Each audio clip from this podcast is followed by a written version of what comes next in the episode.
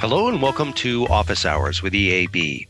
In past episodes, we've explored some of the dangers and risks associated with students using generative AI to take shortcuts in their work. Today, we want to talk about how institutions are adapting and incorporating AI into academia for the benefit of students and the institution. We've captured an interesting, fast paced discussion, so give these folks a listen and enjoy.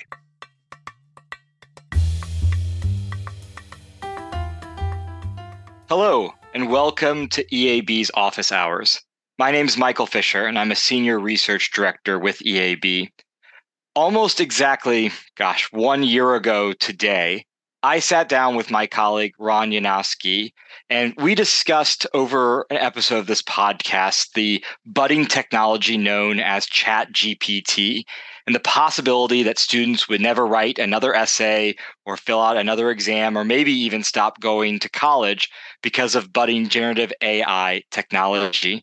Now, it's been a year. There's a lot we don't know and a lot we're still debating. But the conversation amongst higher education leaders has shifted to determining how we might use generative AI and other AI tools to help reshape curricula, improve student support and success, and gain better efficiencies across vast portions of our functional responsibilities on college and university campuses.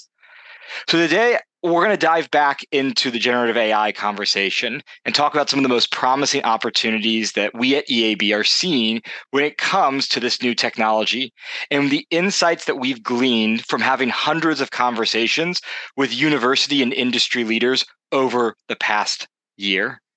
And with me today to unpack this topic is one of EAB's foremost AI experts, Afia Tasneem. Afia, welcome to Office Hours. Great to be here, Michael. Thank you. It's great to have you with us as well. Now, Afia, tell us a little bit about yourself and how you ended up spending hours, days, I think maybe months at this point of your life researching generative AI technologies. Sure, Michael. I'm a senior director and head of our IT strategy advisory services here at EAB. So it's not all me. My team and I, um, we spent a ton of time on AI this year because that's what our partners have been asking for. We we generally serve the higher ed executives, um, CBOs, CIOs, provosts, presidents, and all of them have been asking many diverse questions when it comes to AI over the last few months. Sometimes I would say it's been daily or even hourly questions. Uh, one conversation especially comes to mind. A president told me that he's getting tremendous pressure from his students, faculty, staff, boards, and legislatures to get smart on AI. So we actually had our work carved out for us. We needed to understand what the opportunities are, what the risks are, so we can help our partners figure out the implications of AI in the context that matters most to them, which is higher ed, and um, and and carve out next steps. I think one of the first things that I found when I tried to get smart on generative AI and AI technologies is the realization that AI is not actually that new of a technology. AI has been around for decades. If you've ever used Google Maps or search for something on Google or Bing or engage with any application on a smartphone or a computer, there's probably AI functionality that's at work behind the scenes. But generative AI has swept higher education and society writ large by storm over these last few months. What would you say is the big difference between this new iteration of the technology versus the past experiences we've had with AI tools? You're absolutely right, Michael. AI is nothing new. In fact, it's been around since the 1950s. And those of us in the technology field, we have seen AI go through many springs, many winters over the last seven years. But what we are noticing now is really an inflection point. And there are two main reasons why it's been such a big deal. First is the technology itself has evolved substantially. AI has moved from primarily being discriminative, uh, which is focused on categorizing and analyzing data, to being generative, in that it can generate human like content across domains. We talk a lot about text, but it's also images, software. Um, a scientist I was listening to in, in another podcast was talking about genomes. So there's been a lot of new possibilities that has been unlocked through uh, the launch of generative AI um, tools. And we are seeing this technology more as a general purpose technology that can bring about a lot of changes across multiple industries. The second point I would note, and I think this is even more important from a general um, perspective, is accessibility. While advanced functions like finance and IT have been using AI for a while now, ChatGPT really sparked the transition to AI for everyone. Anyone with a computer or a smartphone and internet access can access this technology. So, um, so with access came usage. So people started really using it um, for their benefits. And uh, the other thing is, you don't have to be a tech whiz um, to use these products. No coding required, no user manuals because tools like ChatGPT can process natural language, you can just talk to them and they talk back. These two factors, um, the revolution in the technology itself uh, and the accessibility factors, have made this quite a big deal and I think it's it's true that it's near universal in its uptake across campuses. There's been a couple of surveys that have found that 90% plus of students on an average campus have dabbled with generative AI, and one provost told us that that only suggests that 10% or so of students aren't willing to answer honestly on anonymous surveys because everybody is taking this up. But it's interesting that that's the case because historically higher ed doesn't have a reputation of being much of a technological innovator or one that readily embraces a lot of these new innovations to our curricula and to our processes. So, how are you seeing higher education leaders respond and pay attention to this technology this time around?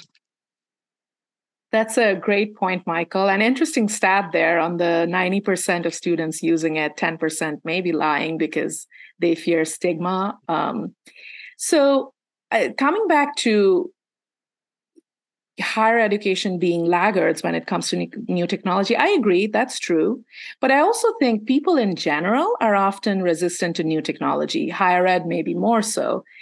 This mold of technology adoption, taking years and years to adopt new things, um, that got broken with ChatGPT. If you think about the technologies that are mainstream today, they took ages for users to adopt. Folks are, as I mentioned, hesitant to take on new uh, te- technology. For example, it took 75 years for the telephone to get to 100 million users, eight years for the internet. Facebook, that started this whole social media re- revolution, five years. For ChatGPT, it was just two months, two months to get to 100 million users and become mainstream. And many of those users, right from the start, were university students. So I guess what's different about this time is that the technology didn't trickle down to our IT offices and then slowly to the rest of campus. Students started using it first. So the rest of campus, faculty, staff, cabinet leaders all had to confront what this new tech meant for them a lot sooner than usual.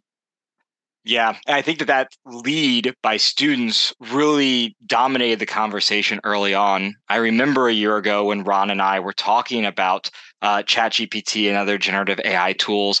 Most of the discourse, most of the questions that I was getting when I talked to university leaders was around academic integrity, plagiarism. How would we have to change the way that we did exams? How would we have to look at essays?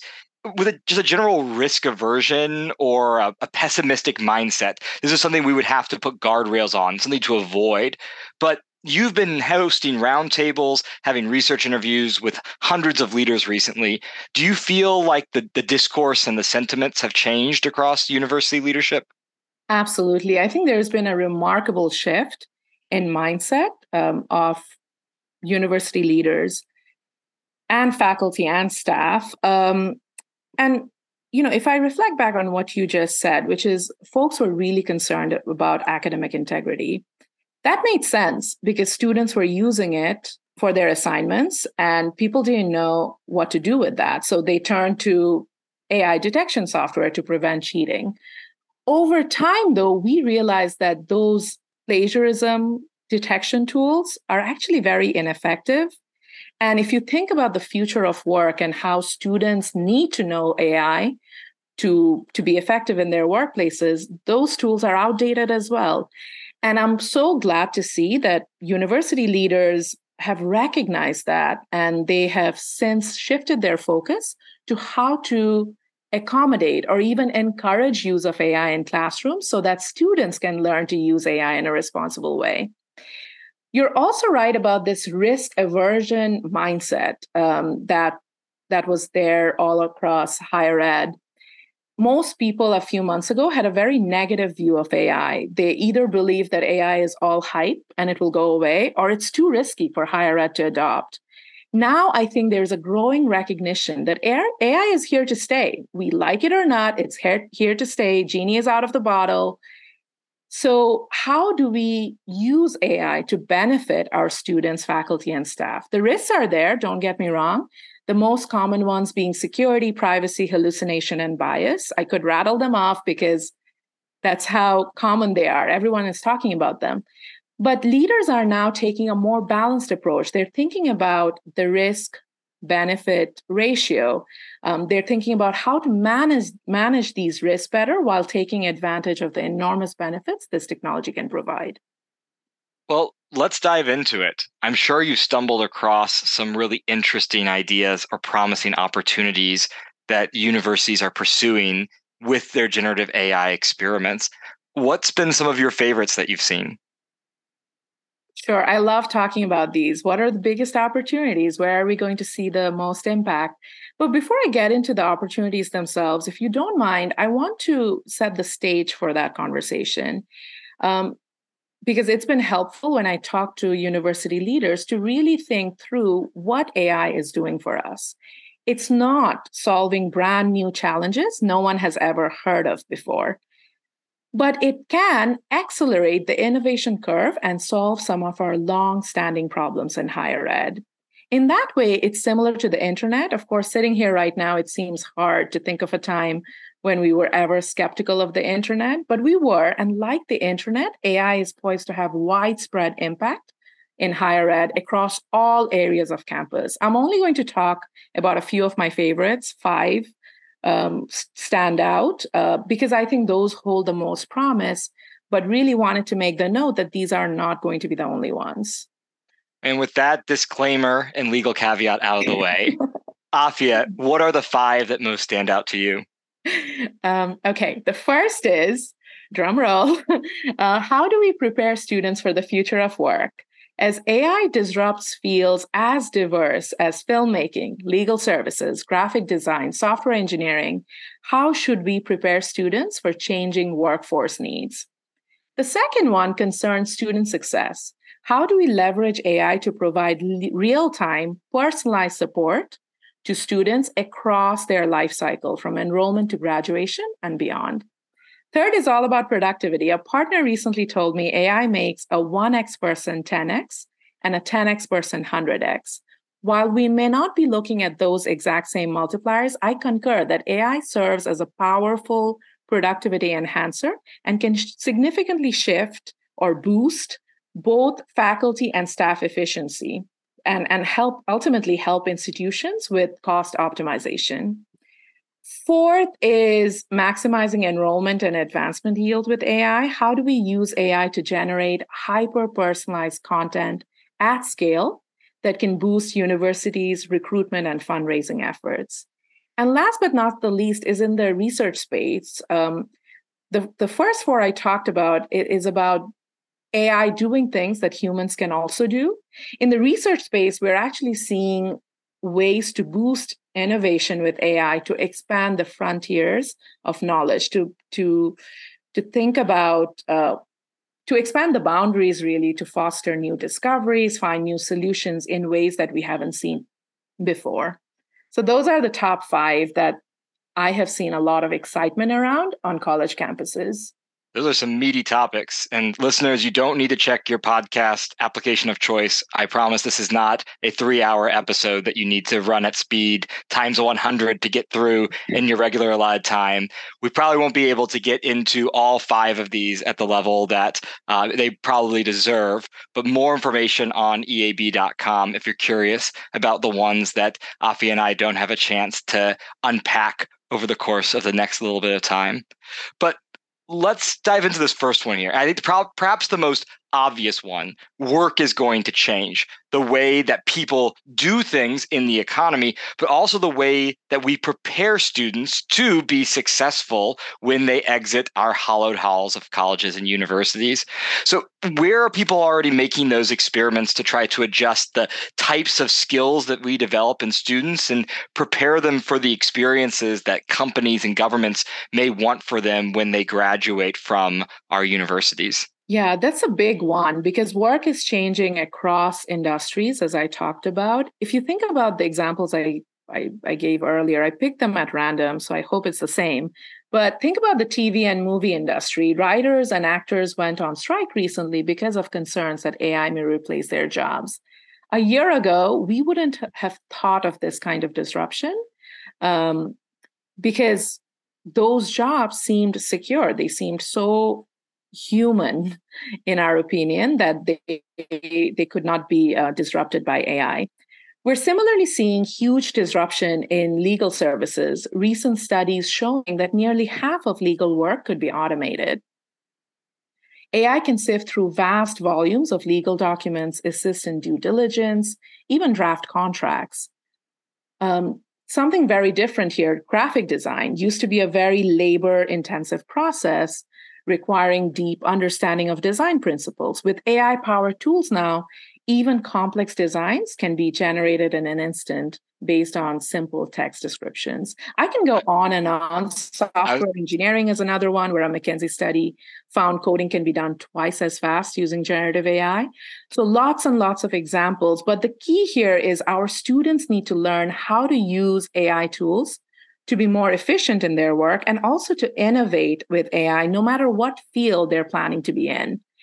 The most forward-looking approach we have seen so far comes from University of Florida. They actually infused AI across the curriculum into every single discipline. So every student, regardless of their major, has the opportunity to develop foundational knowledge about AI. They have courses like AI in agriculture, business applications of AI, AI in healthcare, and their students and faculty are collaborating to come up with diverse research applications. Things like how to detect strawberry bruises before they reach market. How do you improve equity in workplaces with AI, all the way to how do you use AI to predict and prevent surgical complications. This is the fundamental shift that needs to happen in higher ed. As workforce expectations change, AI may become as fundamental to learning as math and English, as essential in the classroom as textbooks and chalk today. How do we move towards that future? I think it's important to double click on the point that when people think about AI skills, they're probably thinking of training AI models or developing AI tools, but that's the, not what the vast majority of white collar workers are going to do with AI in the economy. They're going to be uh, doing the same things that we might use, like with Microsoft Word or Google Docs, using a tool for their own features in a relatively foundational or intermediate way. I think I, we saw one estimate, Afia, that maybe 90% of the professional population will need to use that level of generative AI tools, while 10% will be the ones training the large language models or developing the AI software itself. So even if a student isn't interested in going deep in that AI field, they're going to need to have that exposure and experience and are going to be expecting their universities to give that to them. Yes, absolutely. I agree. I think it's going to be less than 1% that really trains large language models. Uh, and then 90% will need those uh, basic AI skills like using ChatGPT, um, using the other AI tools that are publicly available. There's a there's the 10% or 9 to 10% in there.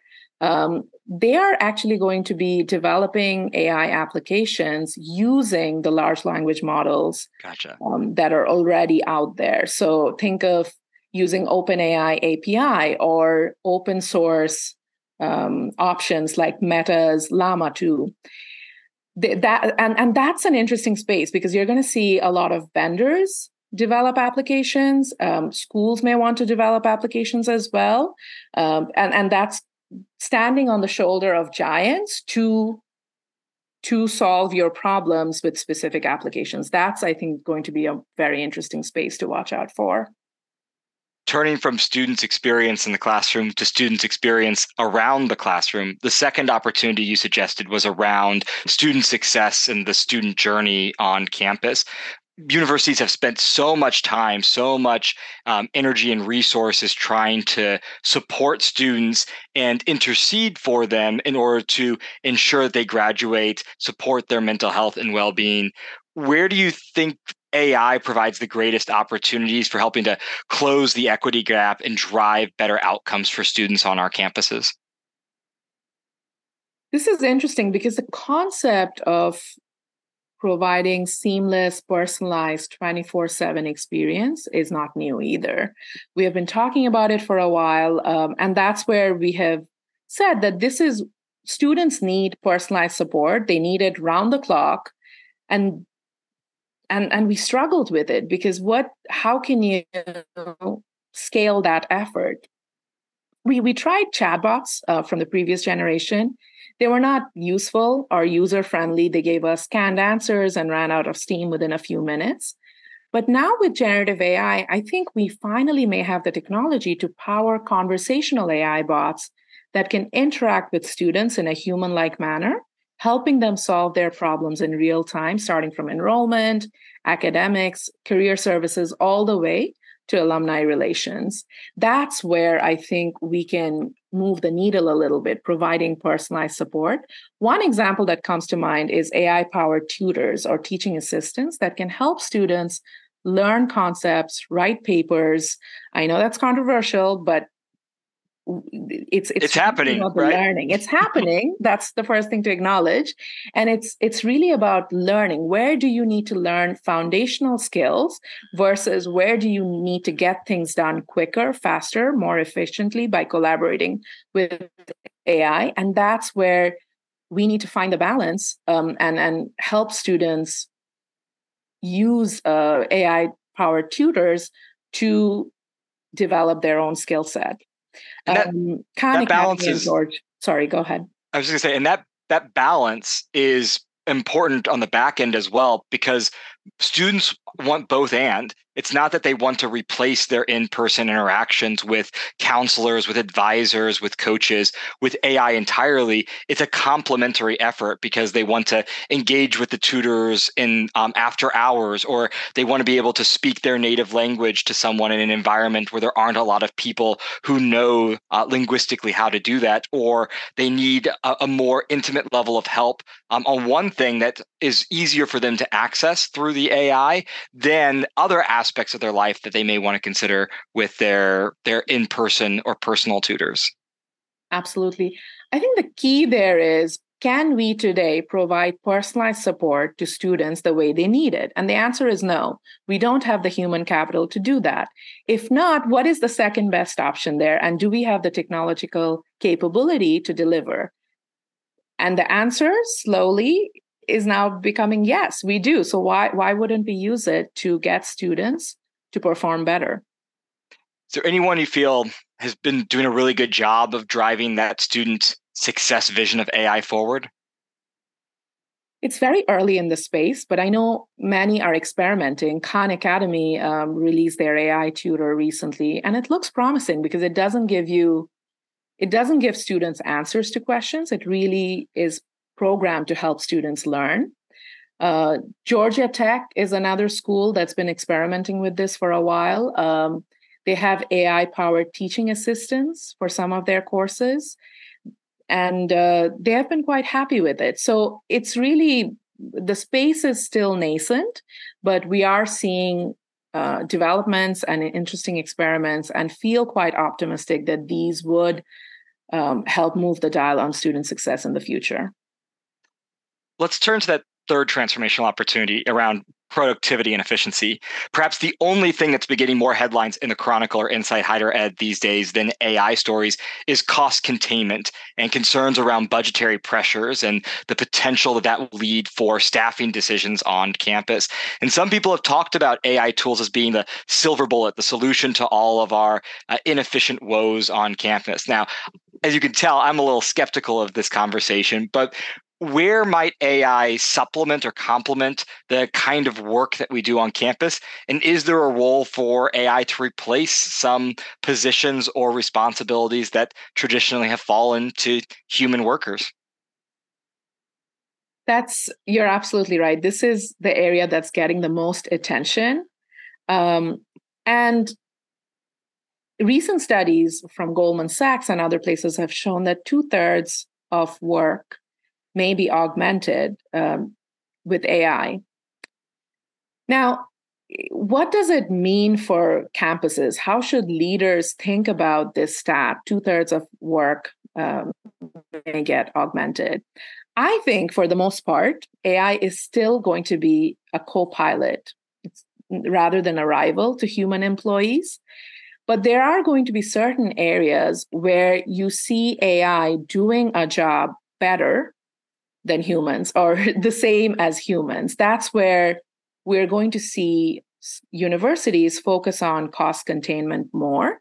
Um, and and I, I, think this is a tricky space to to to it's a complicated top area and i think the thing that i i would want folks to remember is ai is a tool a very capable one but still a tool what we do with it is entirely up to us. Some institutions may use AI to help staff with their tasks and reduce long standing staff burnout and retention challenges.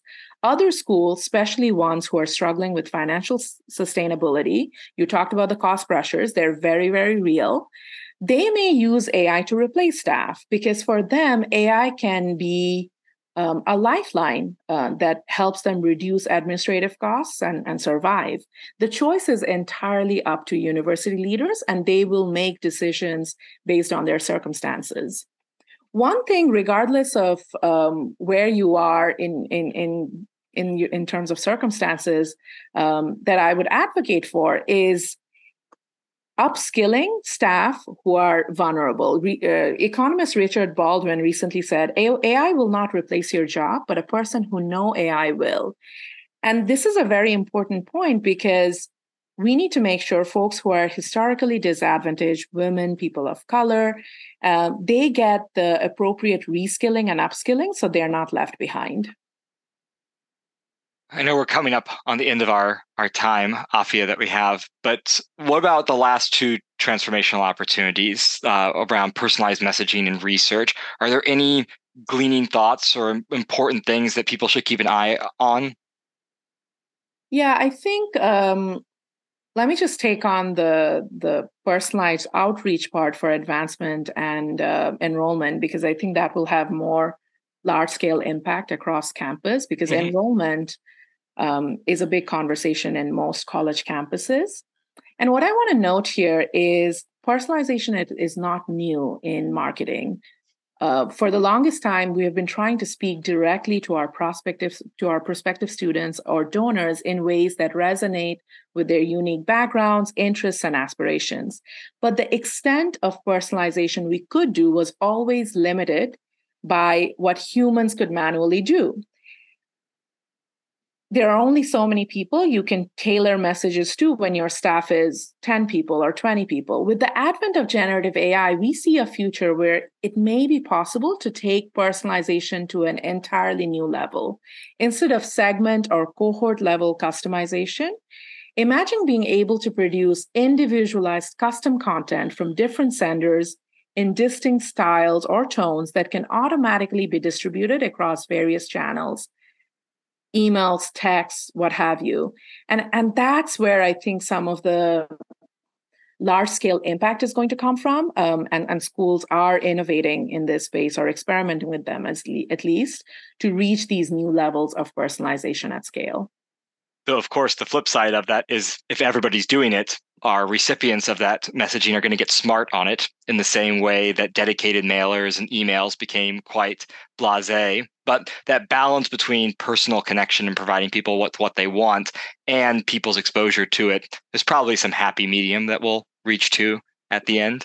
Yeah, I think what's important to remember is prospective students only care that you that you understand them that you that you're speaking yeah. to their interests. They don't really care if that's coming from ai or humans for the most part at least now. uh, because email itself is so impersonal. You're not really talking to someone Fair. in email. So how do we make that communication more effective is, is the way to think about it Afia, I know that normally when you're presenting to our partners on this topic, you usually go for five hours straight, I think is what I've heard. And there's no way we can keep you going for that long here.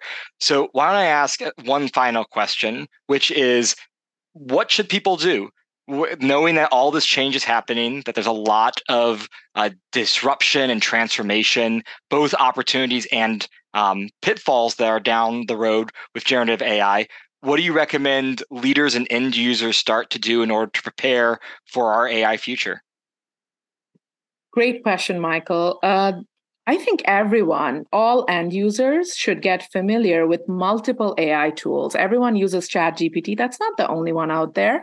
So um, try to figure out what works best for your purposes. Use ChatGPT, Perplexity, Bard, um, stable diffusion. There's tons and tons of them out there, and many of them are very good. Claude 2 is another one I didn't mention.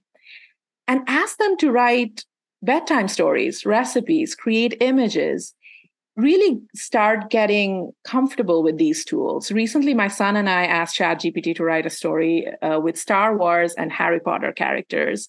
There were Uh-oh. some plot the holes. copyright issues that are going to be there, Afia, if, if Disney finds out what you've done. Uh, I promise I won't tell. well, don't worry. My son also objected to the plot holes, but but it was a fun exercise and it helped me us understand how to use AI for creative purposes better. For university leaders specifically, uh, those are the folks I um, work with. My recommendation is is to start documenting what's happening on your campus. Right now, most institutions find themselves in a stage we like to call innovation theater, pockets of innovation budding all across campus, but a lack of organization around documenting and scaling promising innovations to their full potential.